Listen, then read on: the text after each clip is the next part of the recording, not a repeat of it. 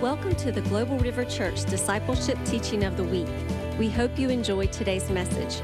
For more information about this podcast and other resources, visit globalriver.org. Uh, well, welcome to co- to uh, quarantine zone here. We're, we're coming to you live from from uh, Coronaville. We're we're the partially delivered COVID individuals. See, it kind of goes with the study. Almost, almost. I'm technically out of quarantine, but he still has a few more days, and I was not about to do this study. You look, you look pretty good from Co- COVIDville. I'll tell you what. Kind of impossible. What was that, Pastor Tom?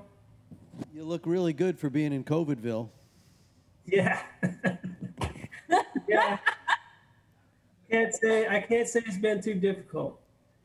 Yeah. So for those of you that are wondering, it just has felt like a really bad sinus infection. Um, that's the only symptom we had was just a felt like a really bad sinus infection A- until until you lost we lost well me first all taste and all smell the strangest thing so that's been the most annoying and i found out that can last months. So if you want i know you're praying for us and i love that. So focus your prayers that taste and smell comes back because it's really weird. Um, yeah and now it's starting to affect this guy so.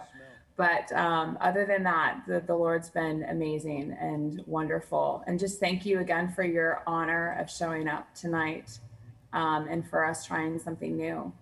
So we just thank yeah just thank you So we're gonna try to uh, organize this a little different, so so we can make sure that people who have, have things to any questions or comments that they want to share, we want to try to have that all at the end instead of instead of uh, during this whole process. I think it'll just be a lot easier for us to communicate that way.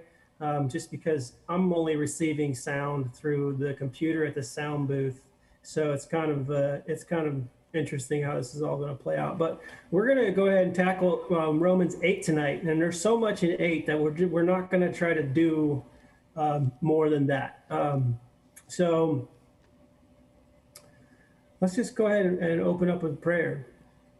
yes I'm going to open us up with I do. So, Lord, we just thank you for new things, new ways of doing it. Um, just as we are new creations and our old man is being put down, you're inventing and have created new ways for us to to be with one another. So we thank you and we praise you that Global River, that you've blessed Global River to have the means to do this, Lord. Um, and we just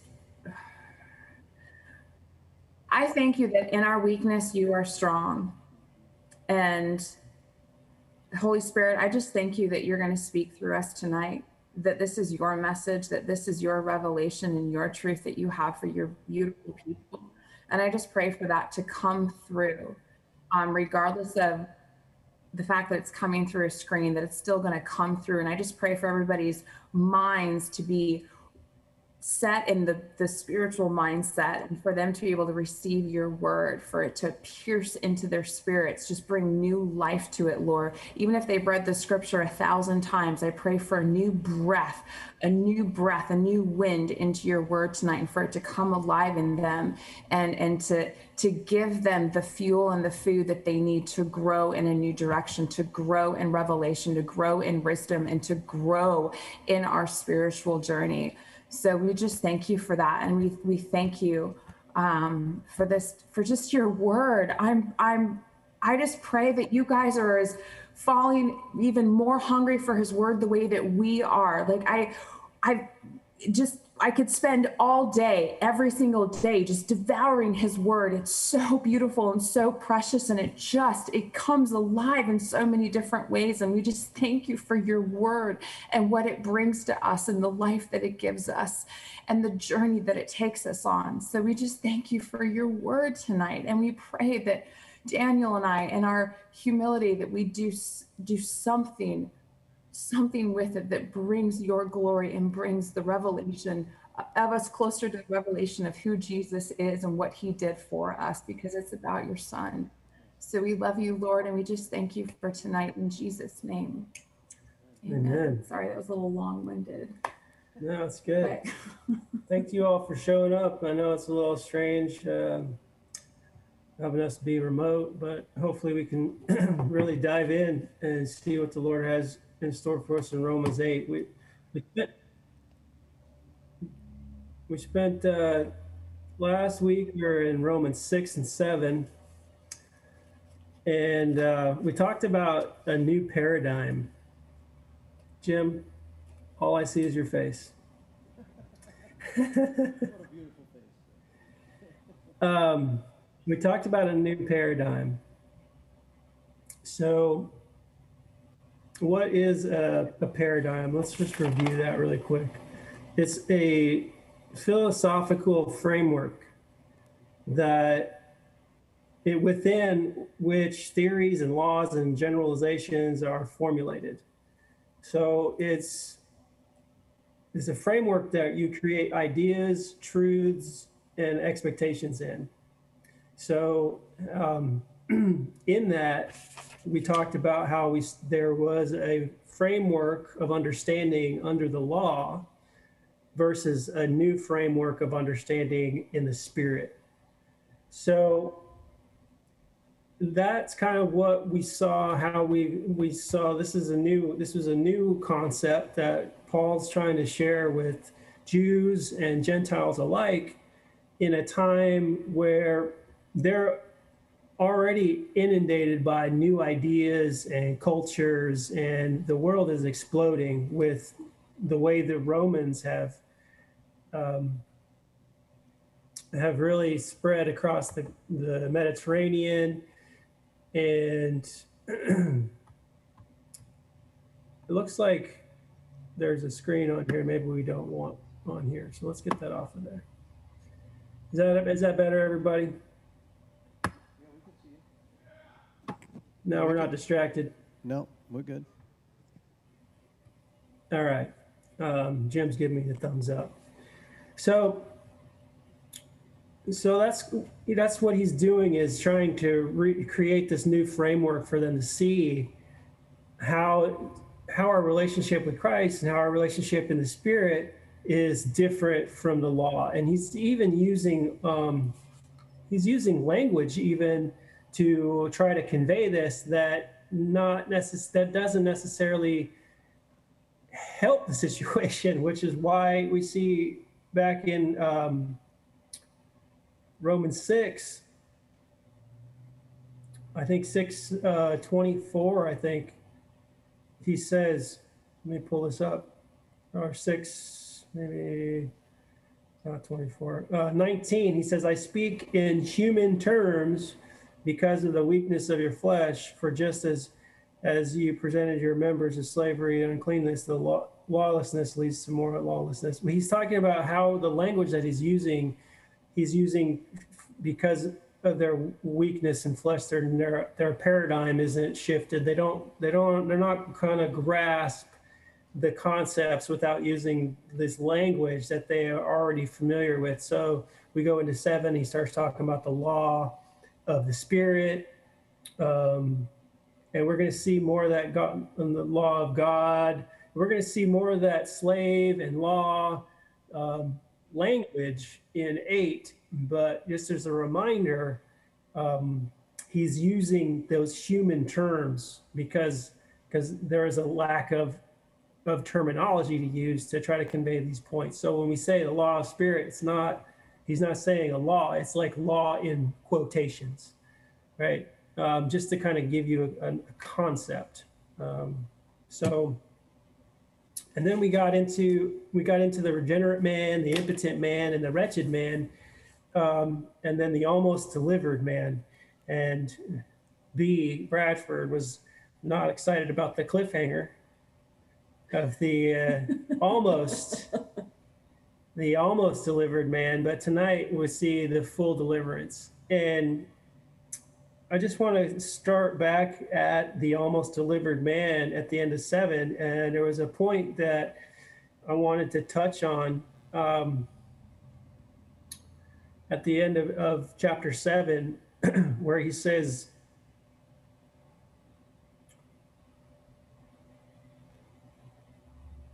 "O wretched man that I am, who shall deliver me from this body of death?" And he's, he's, he says that it's only through God, through Jesus Christ, that he can be delivered. So he sees that only Christ can deliver him. But you see in the in the second verse of chapter eight, where we go tonight. um, he says.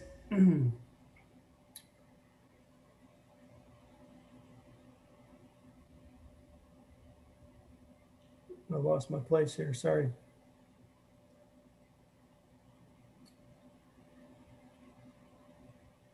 In the second chapter of eight, he says, The law of the Spirit of life in Jesus Christ hath made me free from the law of sin and death. That is the deliverance through Jesus Christ our Lord. The liberty to the captive, which is this, which the Spirit brings. So it's the Spirit that brings full deliverance. Um, it's the spirit that brings that ultimate creates us into this delivered man well then you ask the question does that mean that the regenerated man doesn't have the holy spirit and it's not that he doesn't have the holy spirit um, he did have the regenerate man did have the holy spirit he just didn't know what the holy spirit could do for him so that's building in that relationship with the holy spirit he he doesn't quite understand that through the Holy Spirit is when is where we get we can get fully delivered. Now, what does the Holy Spirit do? The Holy Spirit gives us victory. Um, it's the Holy Ghost who does this. The third person of the Godhead, he it is who, when the heart is open wide to receive him, comes in and reigns there and mortifies the deeds of the body day by day, hour by hour, and moment by moment. So we need to. It's it's it's it's something that we need to be conscious of every moment to be open to what Holy Spirit is doing.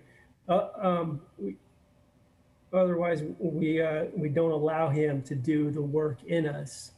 Um, hour by hour and day by day. So with that, we're going to go ahead and start um, chapter one or chapter eight. Okay, that's so good, so good. All right, so I'm in NKJV. We're going to do Romans 1 through 8. There is therefore now no condemnation to those who are in Christ Jesus who do not walk according to the flesh, but according to the Spirit.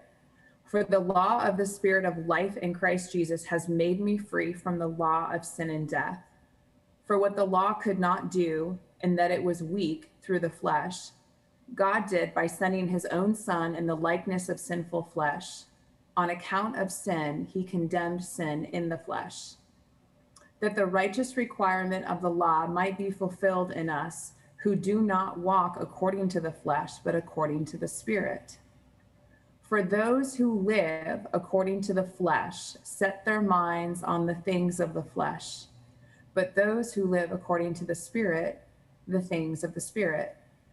For to be carnally minded is death, but to be spiritually minded is life and peace. Because the carnal mind is enmity against God, for it is not subject to the law of God, nor indeed can it be. So then, those who are in the flesh cannot please God. So when we started reading this, what Alicia and I actually spent probably 50% of our study time in the first two verses of this chapter, to be honest with you. It was so consuming, and it was about the condemnation, um, no condemnation for those who are in Christ. Okay. And then there, there are some texts that add who do not walk according to the flesh, but according to the spirit. And that was kind of like, well,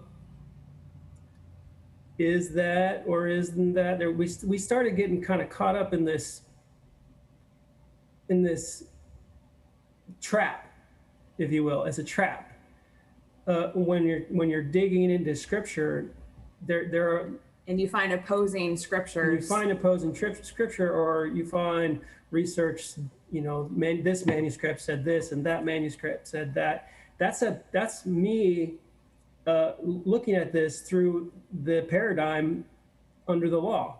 That's the old mindset. Looking at this from the flesh from the old mindset under the law versus looking at this through the spirit. Because if i'm looking at this through the spirit i'll see that just four three chapters down or three verses down where it says that righteousness requirement of the law might be fulfilled in us. Do not walk according to the flesh but according to the spirit. That is the same thing as no condemnation in christ who do not walk according to the flesh or according to the spirit. So it's a repeat in a different style that righteousness require righteous requirement of the law fulfilled is the same as saying you're not being condemned. The law is fulfilled. There's no judgment against you because so so whether that half a line is attached to the first verse or whether it's in the fourth verse, it's still a concept that the spirit's trying to get across. So try not to get caught up in that uh, legalism um, when when we pray for Holy Spirit to show us wisdom and give us wisdom on what the Word says, He's going to give it to us.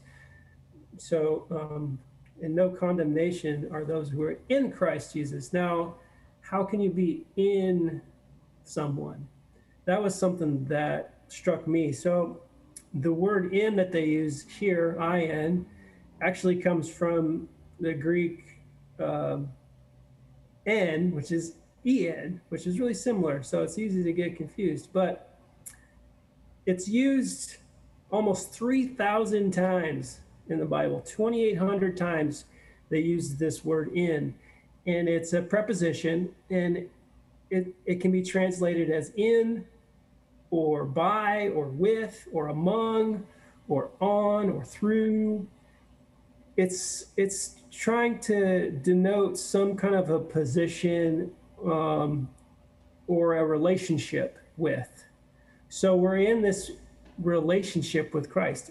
You could you could interpose any of those with Christ, among Christ, through Christ, by Christ, in Christ.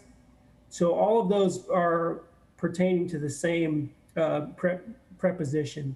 So it kind of gives us a concept of this relationship we have to be in with Christ for there to be no condemnation.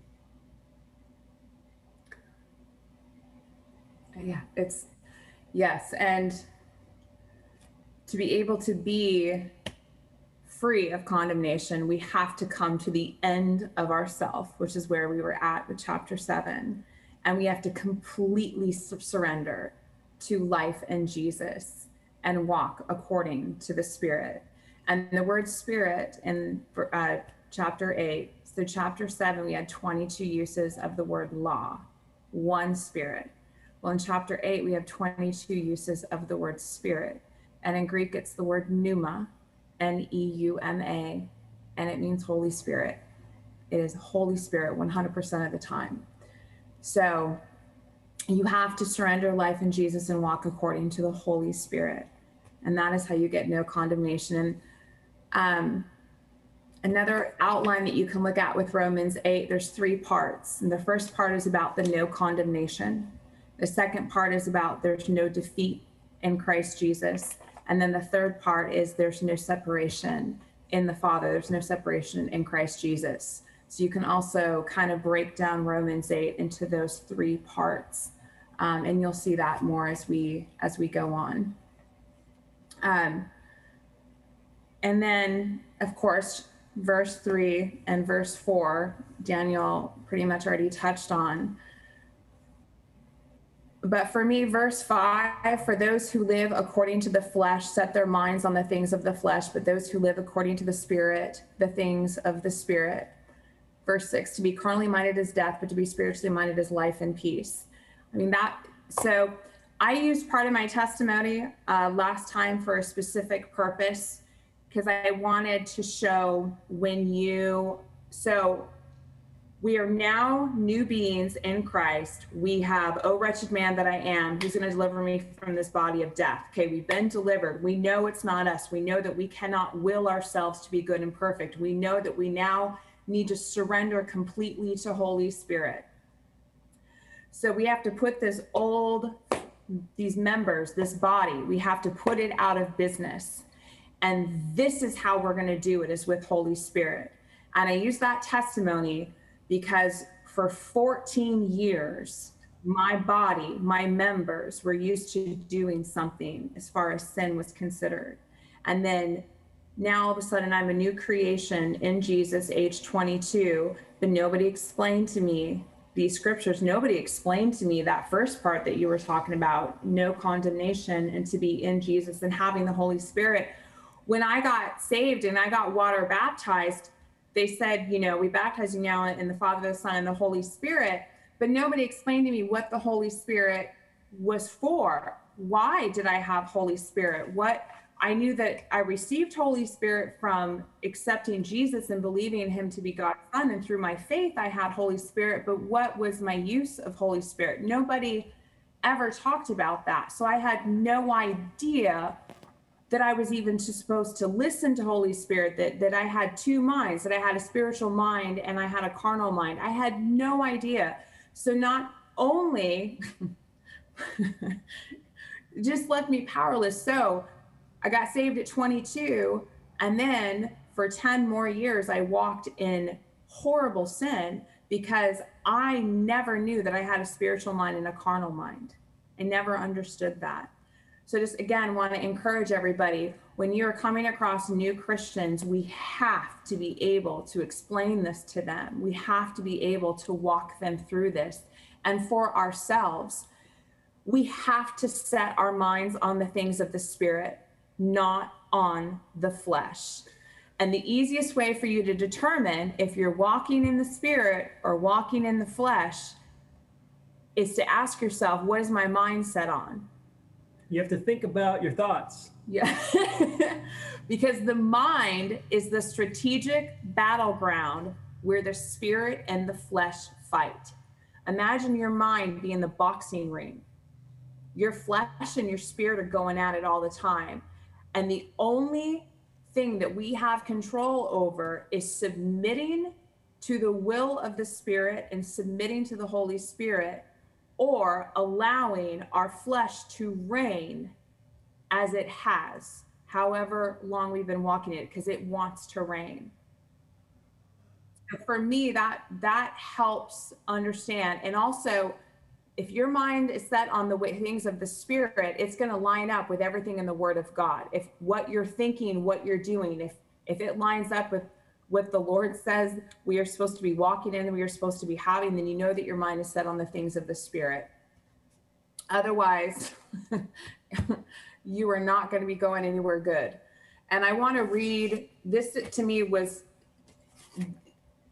the word enmity. I, I don't think sometimes we understand just what that means and how bad our flesh is.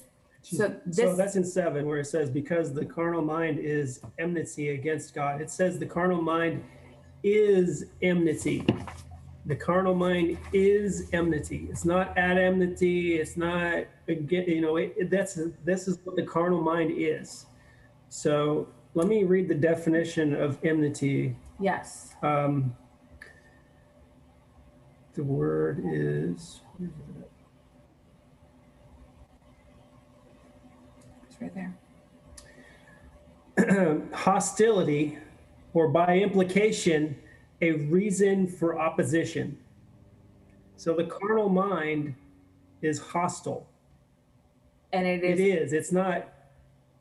It, it is hostile. And just so you know, this is a feminine noun, according to he Strong's. made, he made sure to point that out. this is according to Strong's. This is a, this is a feminine noun. It's very hostile in opposition.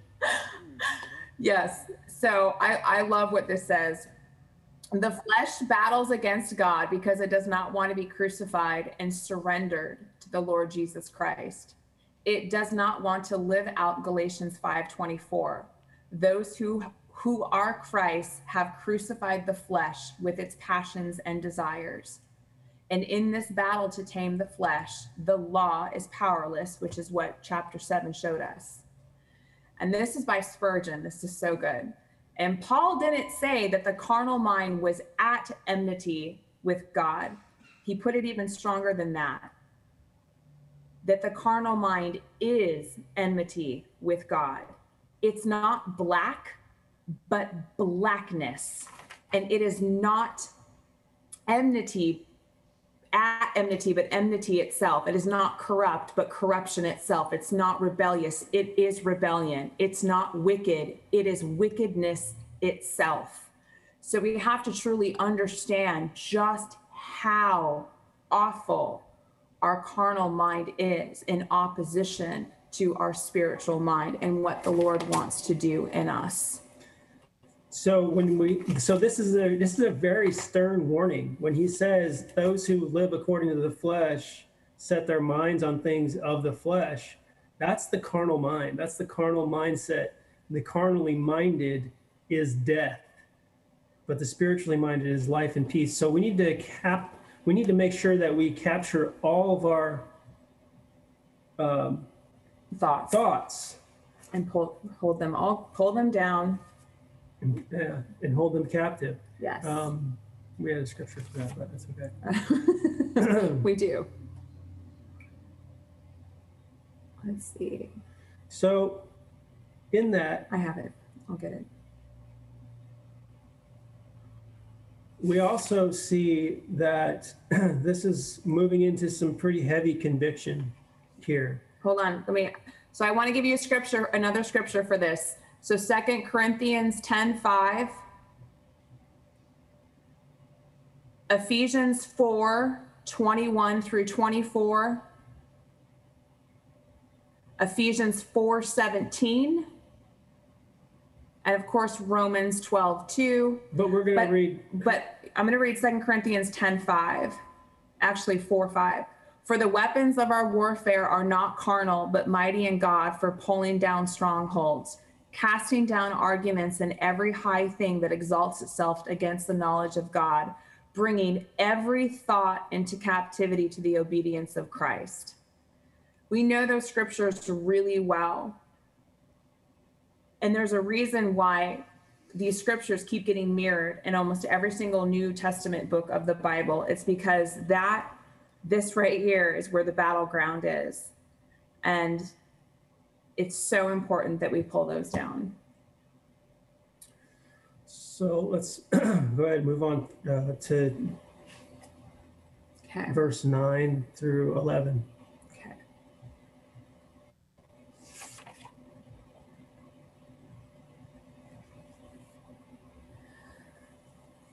But you are not in the flesh, but in the spirit, if indeed the spirit of God dwells in you. So now, if anyone does not have the spirit of Christ, he is not his. And if Christ is in you, the body is dead because of sin, but the spirit is life because of righteousness. But if the spirit of him who raised Jesus from the dead dwells in you, he who raised Christ from the dead will also give life to your mortal bodies through his spirit who dwells in you. So good. That's some good news. So this is uh, this is kind of a process in itself because first he's he's he's trying to show look you're either you either have the spirit and you're with him or you're not and then he starts going into this process of what it's like when we do have the spirit of Christ in us first the body is dead so the body dies to sin so we have a dead body but the spirit is is life so the spirit because of righteousness so we have a dead body but a live spirit so the spirit of who who Christ who raised Christ from the dead dwells in us. So we have a dead body and we have the spirit that raised Christ from the dead. So if the spirit that raised Christ from the dead is in us, then then our mortal bodies will be raised back up to life in the spirit. So we're not we don't so our body's no longer dead but it's only dead to sin. Now it's been now it's alive, back alive in the spirit. Yeah, and if you go to back to, you know, chapter 7, verse 5, he says, For when we were in the flesh, the sinful passions which were aroused by the law were at work in our members to bear fruit to death. So we have, and then you go to verse 23, 7. But I see another law in my members, warring against the law of my mind and bringing me into captivity to the law of sin, which is in my members. So we have to remember that we ha- it takes time and it takes us walking in the spiritual mindset to be able to put keep down what our members what our body is wanting to do our body is wanting to sin and remember how i i can't i'm not on the stage but i was like we have to keep kicking that body down we have to keep kicking it down and telling it no the old man my members my body is dead I am a new creation. I'm going to walk in the newness of the spirit. I'm going to walk in the newness of who I am. But we have to get physical with our old members to really beat them into submission of walking in obedience to Christ. And don't be afraid of the physical warfare that sometimes has to happen. it's so good. And then um, I want to go to Second Corinthians 4 11 Second Corinthians 4:11 For we who live are always delivered to death for Jesus' sake, that the life of Jesus may also be manifested in our mortal flesh. So he's saying, May your life in Jesus be manifested in your mortal flesh. So he's reiterating in Second Corinthians 4:11 that it's a new flesh. It's Yes. been renewed, reborn, even back to life because it was dead to sin and it was it, it was dead. But with that spirit that lives in us, the same one that raised Christ will re-raise our mortal bodies back to life, and and uh, so Jesus will be manifest in it. Yeah, beautiful. All right. Let me go back to Romans 8. Okay. And I'm going to go ahead and read on. We're gonna go go ahead and go move into the 12 through 17. So, therefore, brethren, we are debtors, not to the flesh, to live according to the flesh. For if you live according to the flesh, you will die. But if by the Spirit you put to death the deeds of the body, you will live. For as many as are led by the Spirit of God, these are the sons of God. For you did not receive the spirit of bondage again to fear, but you received the spirit of adoption, by whom we cry out, Abba, Father. I'm actually going to stop there. And I'm, hold on. I'm going to re- actually read this in Romans, or sorry, in Romans, in the Passion Translation. I'm going to read 14. Hold on, sorry, I'm on the wrong page. 12, 12 through 15. Yeah, no, I'm going to read 14 through 15 in the Passion Translation. So the mature children of God are those who are moved by the impulses of the Holy Spirit. So, verse 14, it says, For as many as are led by the Spirit of God, these are the sons of God. In the Passion, the mature children of God are those who are moved by the impulses of the Holy Spirit. Verse 15, and you did not receive the spirit of religious duty, leading you back into the fear of never being good enough. But you have received the spirit of full acceptance, enfolding you into the family of God, and you will never feel orphaned. For as he rises up within us, our spirits join him, saying the words of tender affection, Beloved Father. Verse 16 For the Holy Spirit makes God's fatherhood real to us as he whispers into our innermost being, You are God's beloved child. He's talking to the Jews that are coming from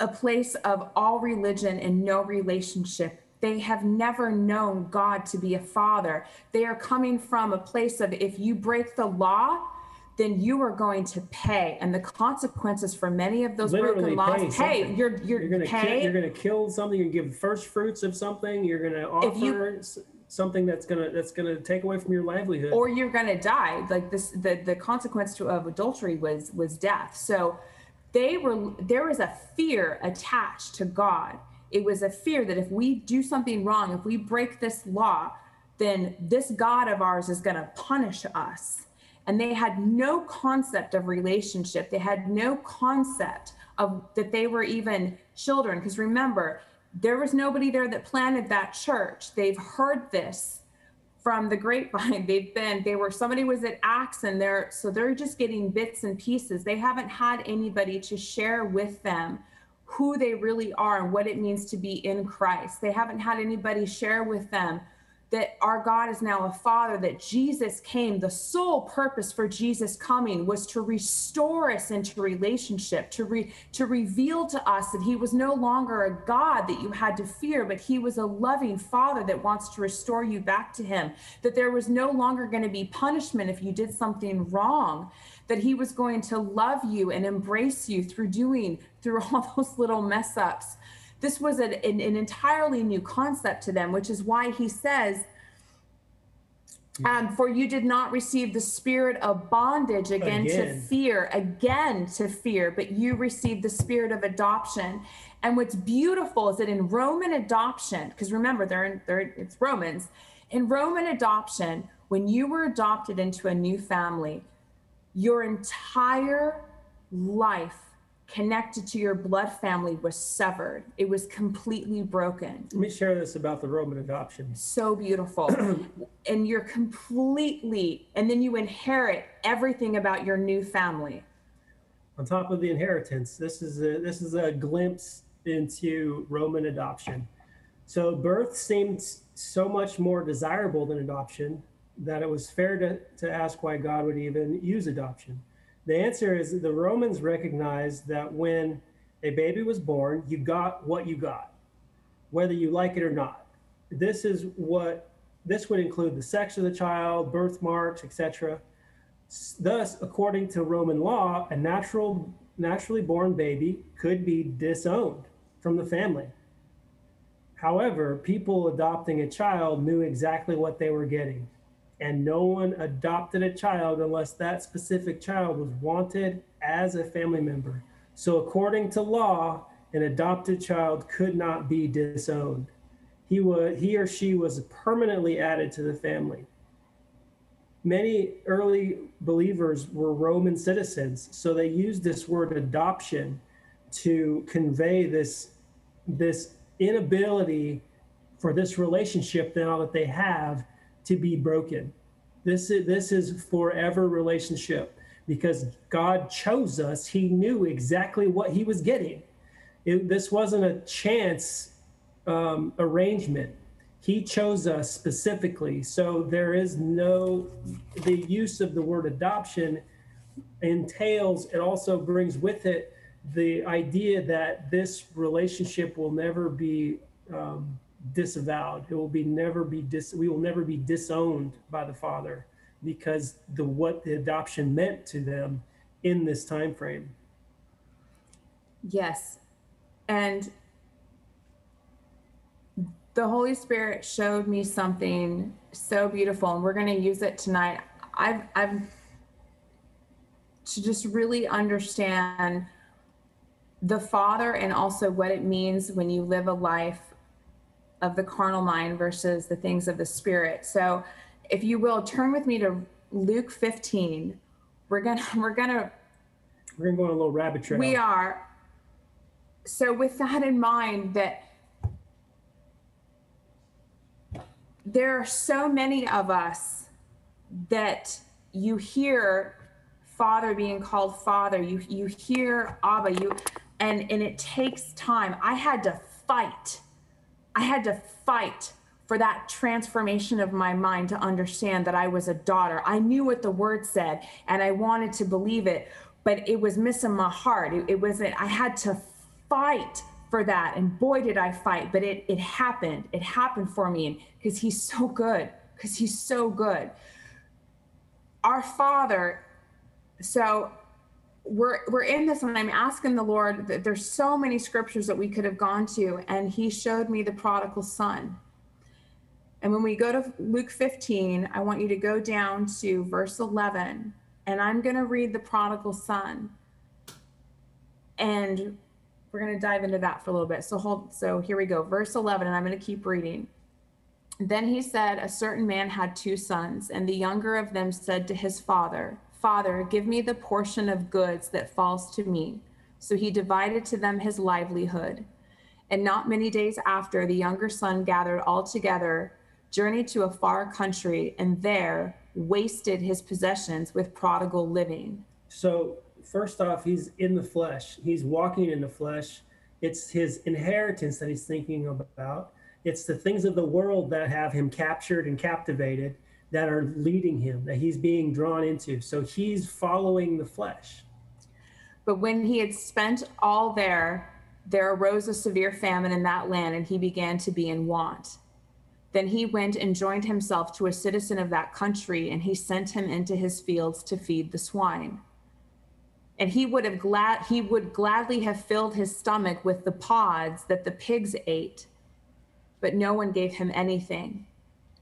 But when he came to himself, this is a transformation. This is a mind when shifting. he came to himself, oh wretched man that I am, who will deliver me from this body of death? This is where he realized that he needed something different. This this mindset that he had, this flesh that he was following. We're now we're back into Romans seven. Oh wretched man that I am, looking for salvation. How many of my father's hired servants have, have bread enough and to spare, and I perish with hunger? I will arise and go to my father, and I will say to him, Father, I have sinned against heaven and before you, and I am no longer worthy to be called your son. Make me like one of your hired servants. So his relationship, he's he, he only thing he can hope for is servitude. He wants to come back to his father, but as a servant, as someone under law, as someone who is expected to earn to earn their his favor. So that's how he's coming back to the Father. And we see that in eight, he's warning against that, say you're you're not we're not going to give you this. Don't go back to that. You're not inheriting. Um, what does he the say? Spirit of fear. A bond. He's not saying you do not receive the spirit of bondage again. So you're not going back with this mindset, this fear mindset, but that's that's where he's at right now. He's coming back at it as as if he was coming into servitude. And he arose and came to his father. But when he was still a great way off, his father saw him and had compassion and ran and fell on his neck and kissed him. And the son said to him, Father, I've sinned against heaven and in your sight and am no longer worthy to be called your son. But the father said to his servants, Bring out the best robe and put it on him, and put a ring on his hand and sandals on his feet, and bring the fatted calf here and kill it, and let us eat and be married. For this my son was dead and is alive again.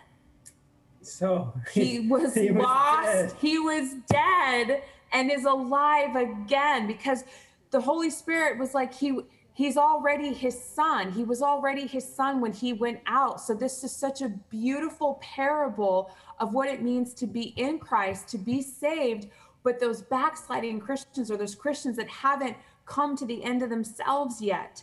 So this was my son was dead and he is alive again. He was lost and is found and they began to be married.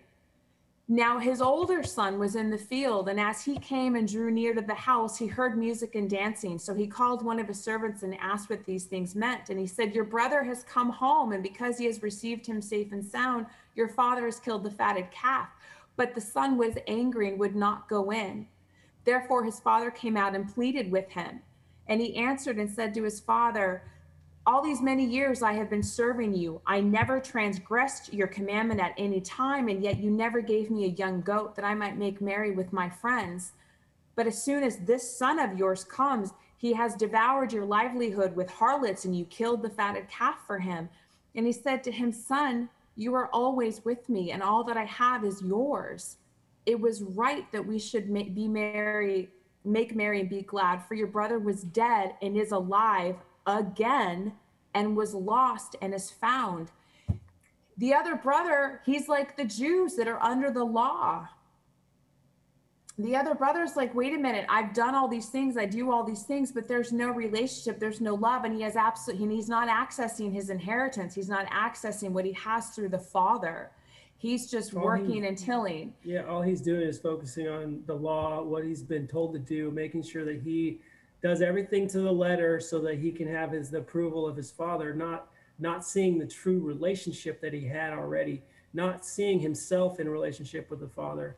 And then when this wild son comes back to life, now he's like, well, he feels like he has more or he has more right or more reason to to to appease the father because he's done it for so long so we see a lot of this is it, it that he's earned it. He's i've earned done it. all this to earn. I, sh- I, sh- I earned it. So there is some um, some parallels with this story with what's going on in the church with the Jewish population having been bred into the law um, for generations and being chosen by God for generations, and now all of a sudden these these um, Gentiles that were born into sin and born, you know, into um, all, from all these other nations, and now they're coming and they're and and they're supposed to be like us, like brothers, uh, in, under Christ, like there's this tension, and we see that paralleled in the Roman Church um, as well. And and just in my own life, my own testimony, this really speaks to me because I, because of the way that the enemy kept me down, I always felt like I had to look a certain way, talk a certain way, act a certain way with my own human father, um, I never felt accepted unless I was thin, unless I was successful, unless we had a house, unless Daniel worked in the oil industry. Um, we had to, there was a certain expectation, there were certain things that I knew would earn me my father's affection and, and, and his, his acceptance. And I knew that if I was outside of those things, then I was a failure. And so, in my own mind, it's taken me years to be free of that thinking. And I'm still not fully delivered of it. I, I still struggle with how I look on the just my just my physicality. I want to be healthy and I want to worship my body with the Lord but there's this part of me I worship the lord with my body thank you. But there's this part of me that struggles that i'm only valuable if i'm thin.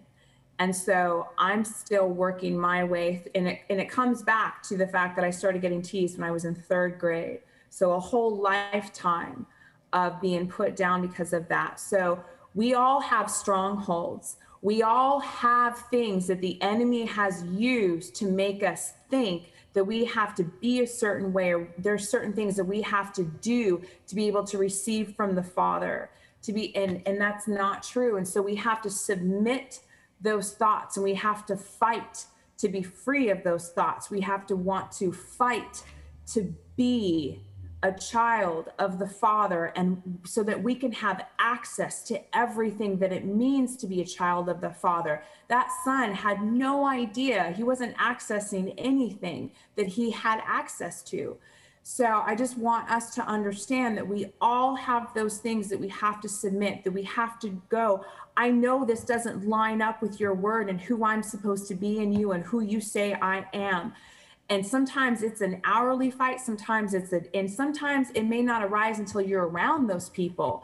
And then you those thoughts come up and you go oh my goodness you know we've got to have some prayer prayer ministry after this visit. Because this is bringing some stuff up that i thought was dead. I didn't know it was there. And all of a sudden it's there.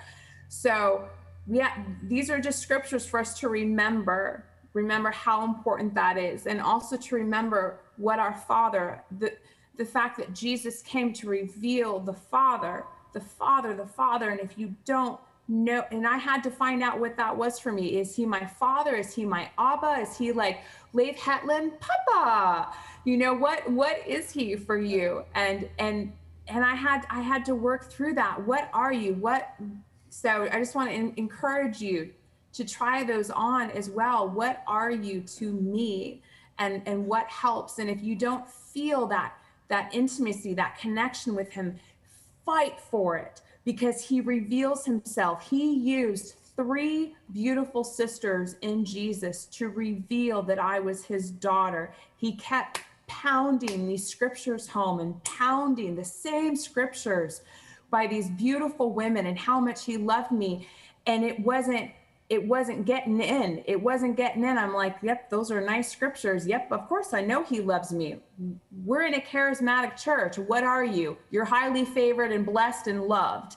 You know, the but sometimes that doesn't that doesn't mean anything. And if it's not meaning anything, then something's wrong and there's a disconnect. And that means that you have not fully come into the realization what it means to be a child and you don't feel like a child. Again? It's because your paradigm Ooh. doesn't allow for it because you haven't had that full shift yet. Your your understanding, your ideas and truths and expectations haven't lined up with this new paradigm under the spirit. Yeah. So you had that aha moment. For me, anyway, it's just it's so beautiful. He loves us so much that it, you seek him, you fight for it. He's our father. He's he's he's the best father that we could ever imagine. He's never, he's not going to let us down. He's going to reveal himself. So I just want to encourage you with that. He's so good. So let's read. Yes. We only have a couple of verses here 16 through 17. Yes. Um, we're 16 through 17. Okay. Yes. Okay. 16. So the Spirit, I'm going back to New King. The Spirit Himself bears witness with our spirit that we are children of God. And if children, then heirs, heirs of God and joint heirs with Christ. If indeed we suffer with Him, that we may also be glorified together.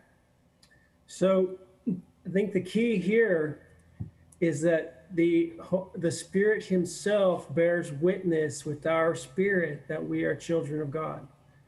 It's it's not us that bears this witness to god. We don't just come to him and say hey we're your children.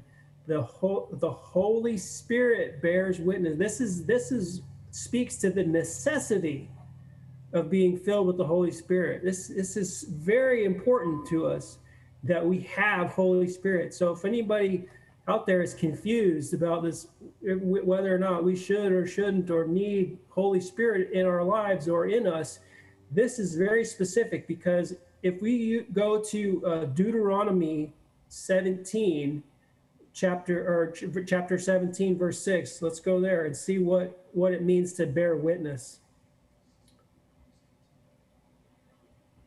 So deuteronomy 17 6 So Deuteronomy 17, 6 says, Whoever is deserving of death shall be put to death on the testimony of two or three witnesses. He shall not be put to death on the testimony of one witness. So that one witness of the Holy Spirit saves us from death. And that's, uh, I think that's that's pretty startling when you when you look at it and realize that when he says let me get back to romans again. When he says the the spirit himself bears witness with our spirit that we are children of god that one witness is that life-saving witness. That means the difference between life and death a single witness. So it's very imperative that we have holy spirit and again, he's talking to the Jews. The Jews would have known that scripture. They would have understood the concept yes. of a witness.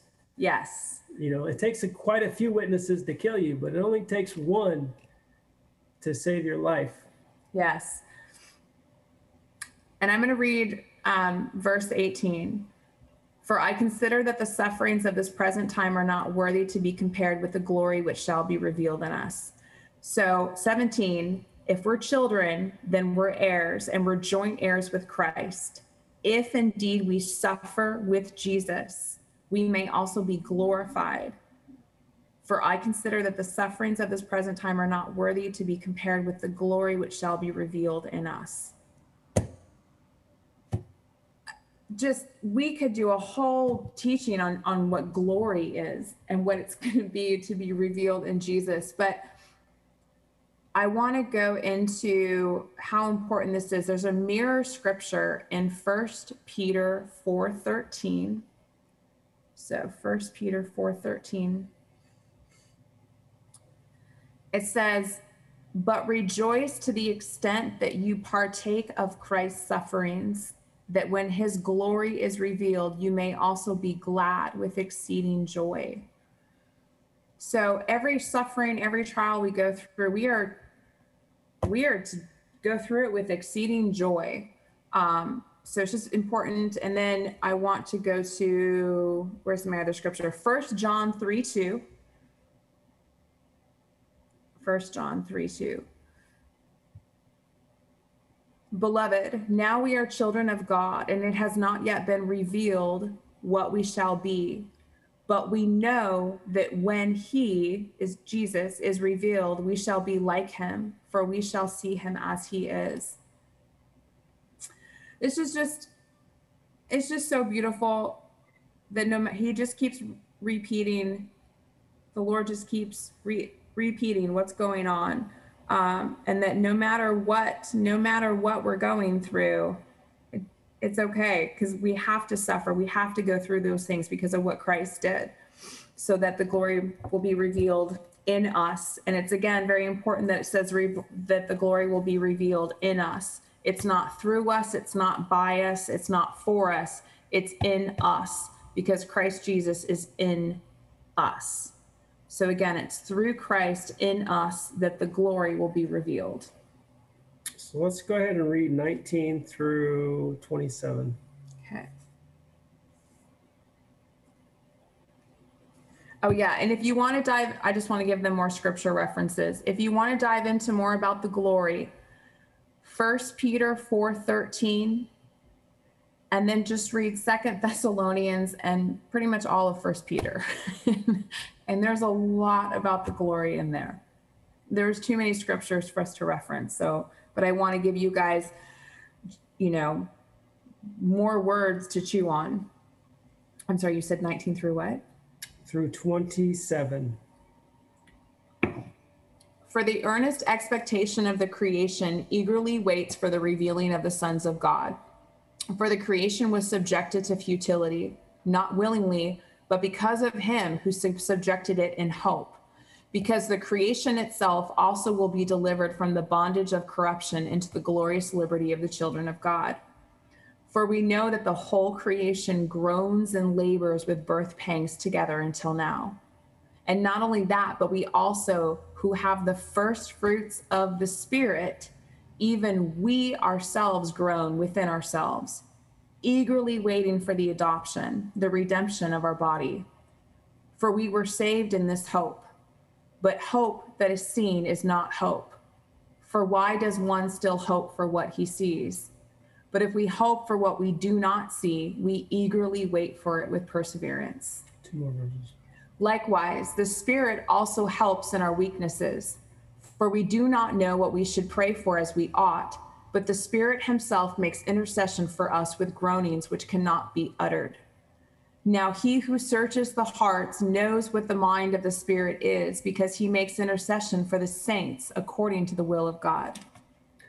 So it starts off and he's saying, all of creation, that's all the animals, all the plants, all all life on earth, Mountains, rivers, all of creation wants eagerly for the revealing of the sons of God because they're all subject to what our downfall created. They're all subject to death and decay.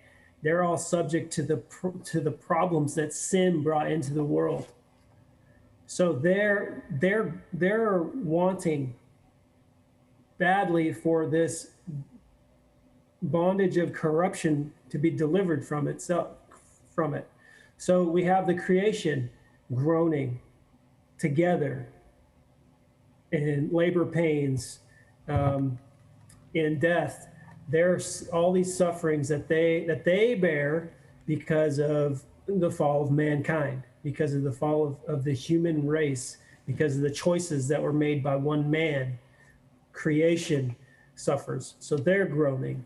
And now and also now it has us as humans, as those who have the first fruits of the spirit. We we have this relationship with God and we have Holy Spirit in us now. Holy now we have these fruits in us from Holy Spirit, and we are groaning for we we are wanting for this adoption, for this these uh, the redemption of our bodies. We're we're also in expectation. The creation of the all the creation of the earth is in expectation.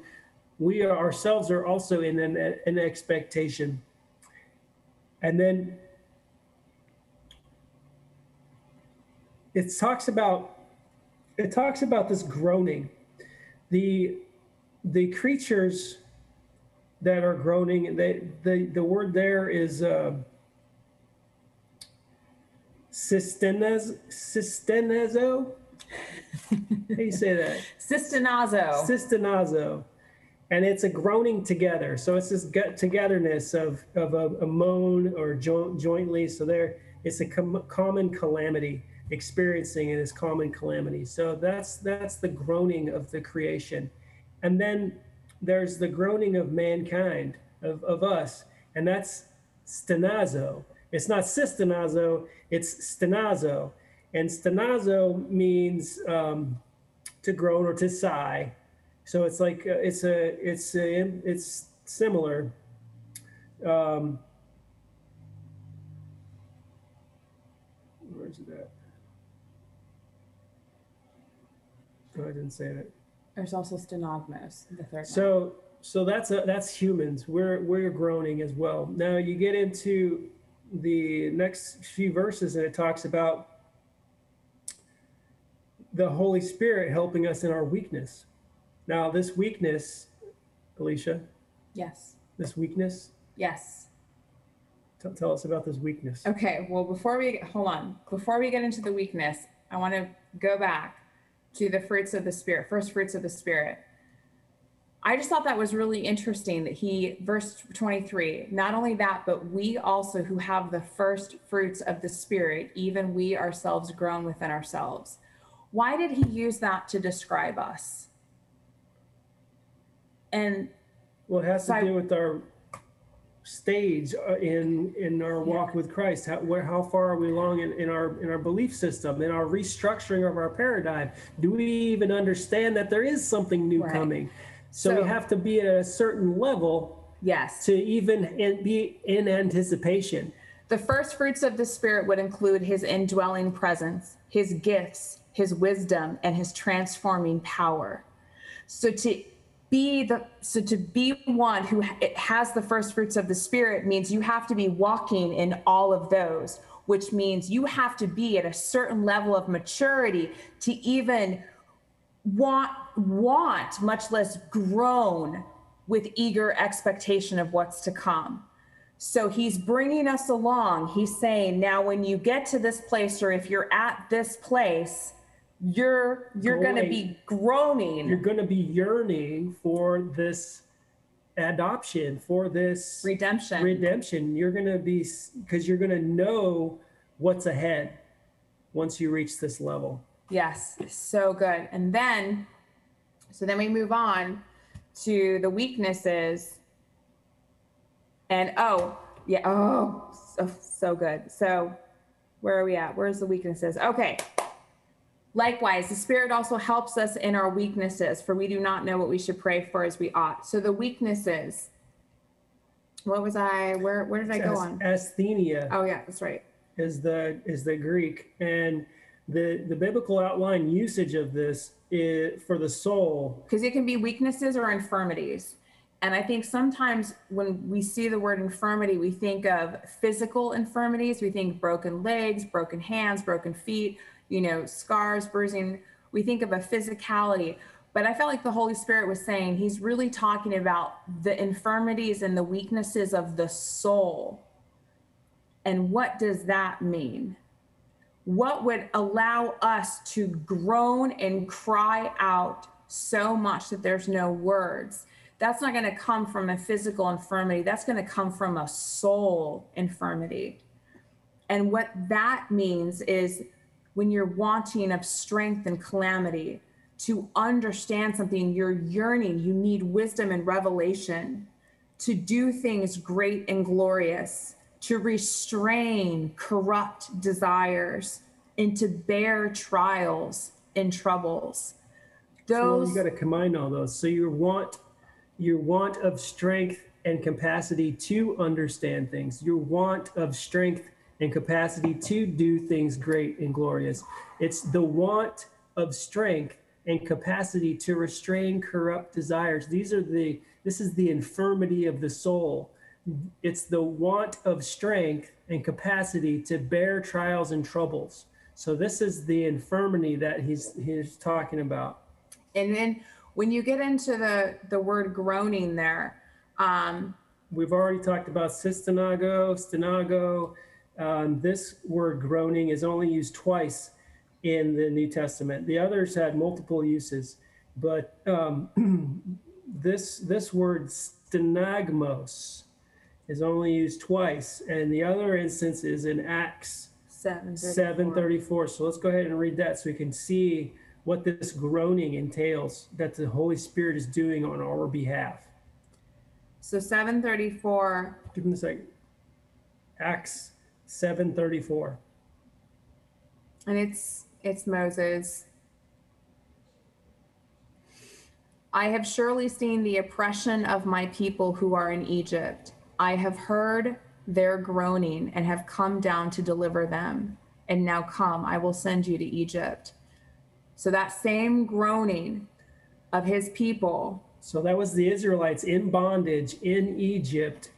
God heard the groaning of his people and sent Moses into Egypt to, to bring them out. So that's the kind of groaning that we see here in Romans. So, and a lot of people think that it is tongues, but it's not. It's not just that. So there are. It's, yeah, it's. I love what the passion says on that one. What's the passion say? says. It says, but the Holy Spirit rises up within us to super intercede on our behalf, pleading to God with emotional sighs too deep for words. So again, when I hear that, those emotional sighs too deep from words that rise up from out of your soul, I've been there a couple of times. I think we've all been there.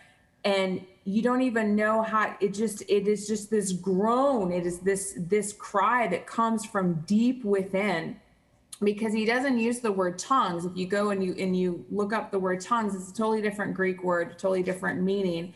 And here it's these groans, it's these it's these sighs from deep within. So I just I just it was fascinating to to really understand that whole picture. All right. So now he has searched his heart. Now he who searches the hearts knows what the mind of the Spirit is because he makes intercession for the saints according to the will of God. So he- the Spirit doesn't even need uttering, doesn't even need language, just that heart posture that the Spirit has for us in intercession. The Father who can read hearts understands that and can and, and can get meaning out of that. So then we're going to move into um, we're going to go ahead and finish the chapter out 20 uh, verse 28 through 30 uh, and 39 and i just want before we get into this 28 through 39 i want to i want to bring us to another scripture in uh, first corinthians. Um, just to kind of preface the mindset that we we need to have here and that's First Corinthians chapter 2. And we're going to read 13 through 16. It says, These things we also speak, not in words which man's wisdom teaches, but which the Holy Spirit teaches. These are Paul's words. Comparing spiritual things with, with spiritual. But the natural man does not receive the things of the Spirit of God, for they are foolishness to him. The things of this things of the Spirit of God are foolishness to him, nor can he know them, because they are spiritually discerned. This is that paradigm I was telling you about. This is where the natural mind s- system can't understand how the language of the spirit makes sense. When we, we have one paradigm versus another, a question in an opposing paradigm doesn't even make sense to where we're standing anymore. So that's this, the, that's the uh, the spiritual discern be our spirit things that are spiritually discerned. But in 15, but you who are spiritual judges, but he who is spiritual judges all things, yet he himself is rightly judged by no one. For who has known the mind of the Lord, but that he may instruct him? But we have the mind of Christ. So the mind of Christ is the new paradigm. The mind of Christ is what we need to understand things of the Spirit. The mind of Christ is the things that we need to filter what we're receiving through, how we create our ideas, our truths, our expectations, how we create theories and laws and generalizations. Those are the things we need to filter through this mind of Christ. That we don't want the mind of the law, we don't want the mind of the flesh, we want the mind of Christ so that we can discern spiritual things because the natural man does not receive things from the spirit they are foolishness to him. So we need that when when we see things in Scripture that seem foolish or un, un, we can't understand them, we need to uh, try to approach them from a different mindset, from the mind of Christ, from a new paradigm, because we all know Scripture is inerrant Word of God. So we have to adjust our thought process to match that. We can't adjust the words in the in the Scripture. We can't adjust what was written to fit our thought process. It's our thought process that needs to change so that we can absorb the truth in the scripture. Does that make sense? So let's go ahead and finish this chapter out. Where am I at? Verse one. 28. Thank you. And we know that all things work together for good to those who love God, to those who are called according to his purpose. For whom he foreknew, he also predestined to be conformed to the image of his son, that he might be the firstborn among many brethren. Moreover, whom he predestined, these he also called, and whom he called, these he also justified, and whom he justified, these he also glorified. What then shall we say to these things? If God is for us, who can be against us? He who did not spare his own son, but delivered him up for us all, how shall he not with him also freely give us all things? Who shall bring a charge against God's elect? It is God who justifies. Who is he who condemns? It is Christ who died and furthermore is also risen, who is even at the right hand of God, who also makes intercession for us. So we have Jesus and Holy Spirit making intercession for us. We have two out of the three Godheads making intercession for us. And who shall separate us from the love of Christ? Shall tribulation, distress, persecution, famine, nakedness, peril, or sword? As it is written, for your sake we are killed all day long. We are counted as sheep for the slaughter, which is Psalms 44 22. Yet in all these things, we are more than conquerors through him who loved us. For I am persuaded that neither death nor life, nor angels, nor principalities, nor powers, nor things present, nor things to come, nor height, nor depth, nor any other created thing shall be able to separate us from the love of God, which is in our Christ Jesus, our Lord. So we could just spend a year on those scriptures alone. Oh my goodness. Go Oh. I- okay, so there's there's a couple of things I want uh, that really struck me in this, and one of them was right at the beginning. He says, "And we know all things work together for good to those who love God, to those who are called according to His purpose. All things work together for His good." So he says that, and then he goes on to say, who shall separate us from the love of Christ? Shall tribulation or distress or persecution or famine or nakedness or peril or swords? He's saying these things could possibly come against us. Are they going to separate us from God?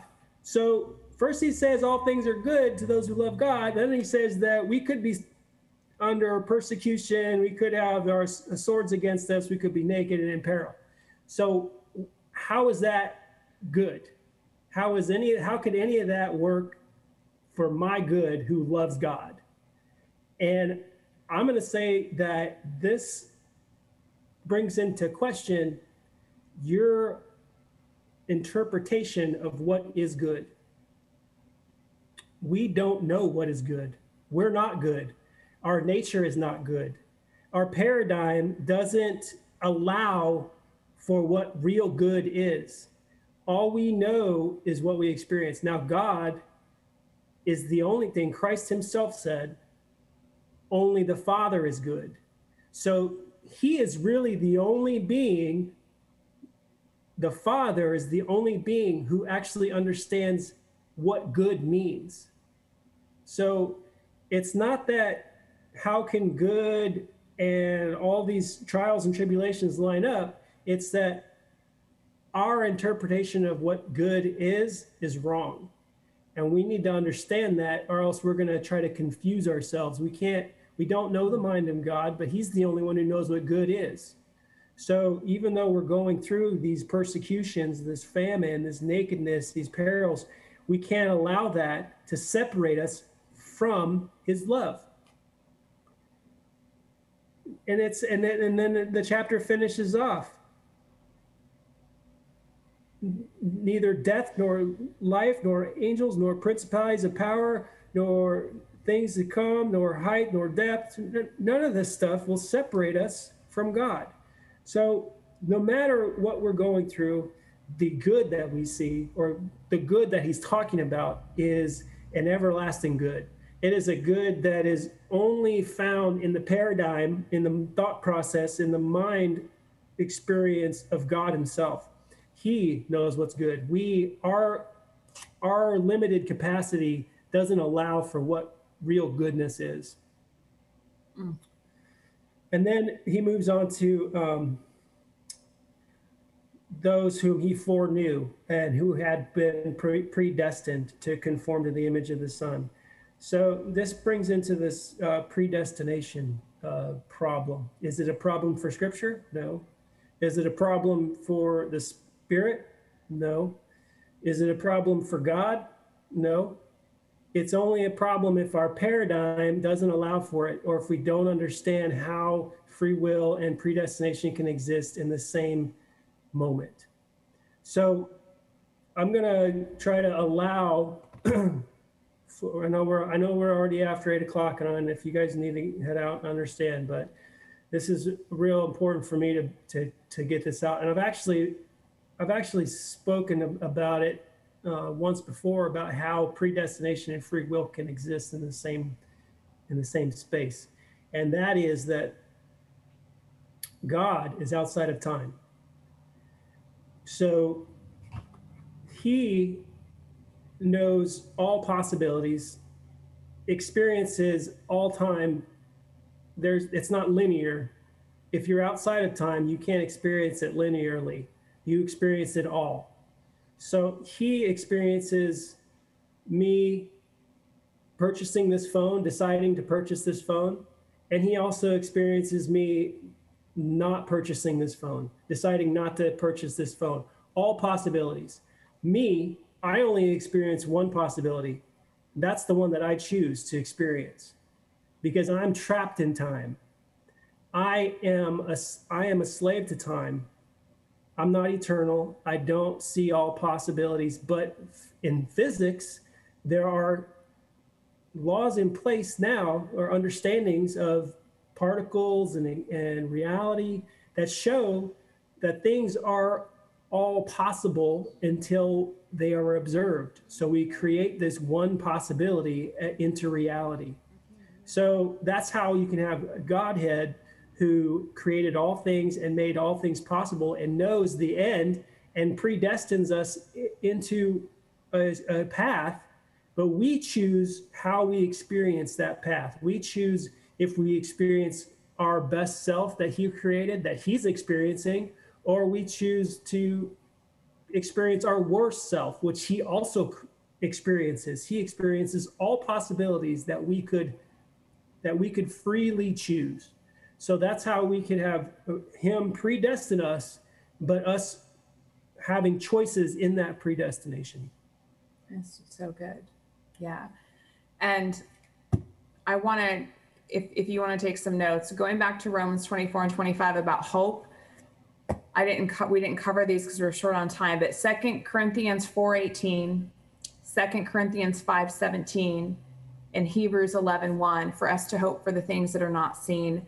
I think as it's just so important for us to truly understand that. So I just want to encourage you to dive into that at home and to truly, truly know that I think that is that in anyway, we need to hope for the things that are not seen and call things into existence as though they are.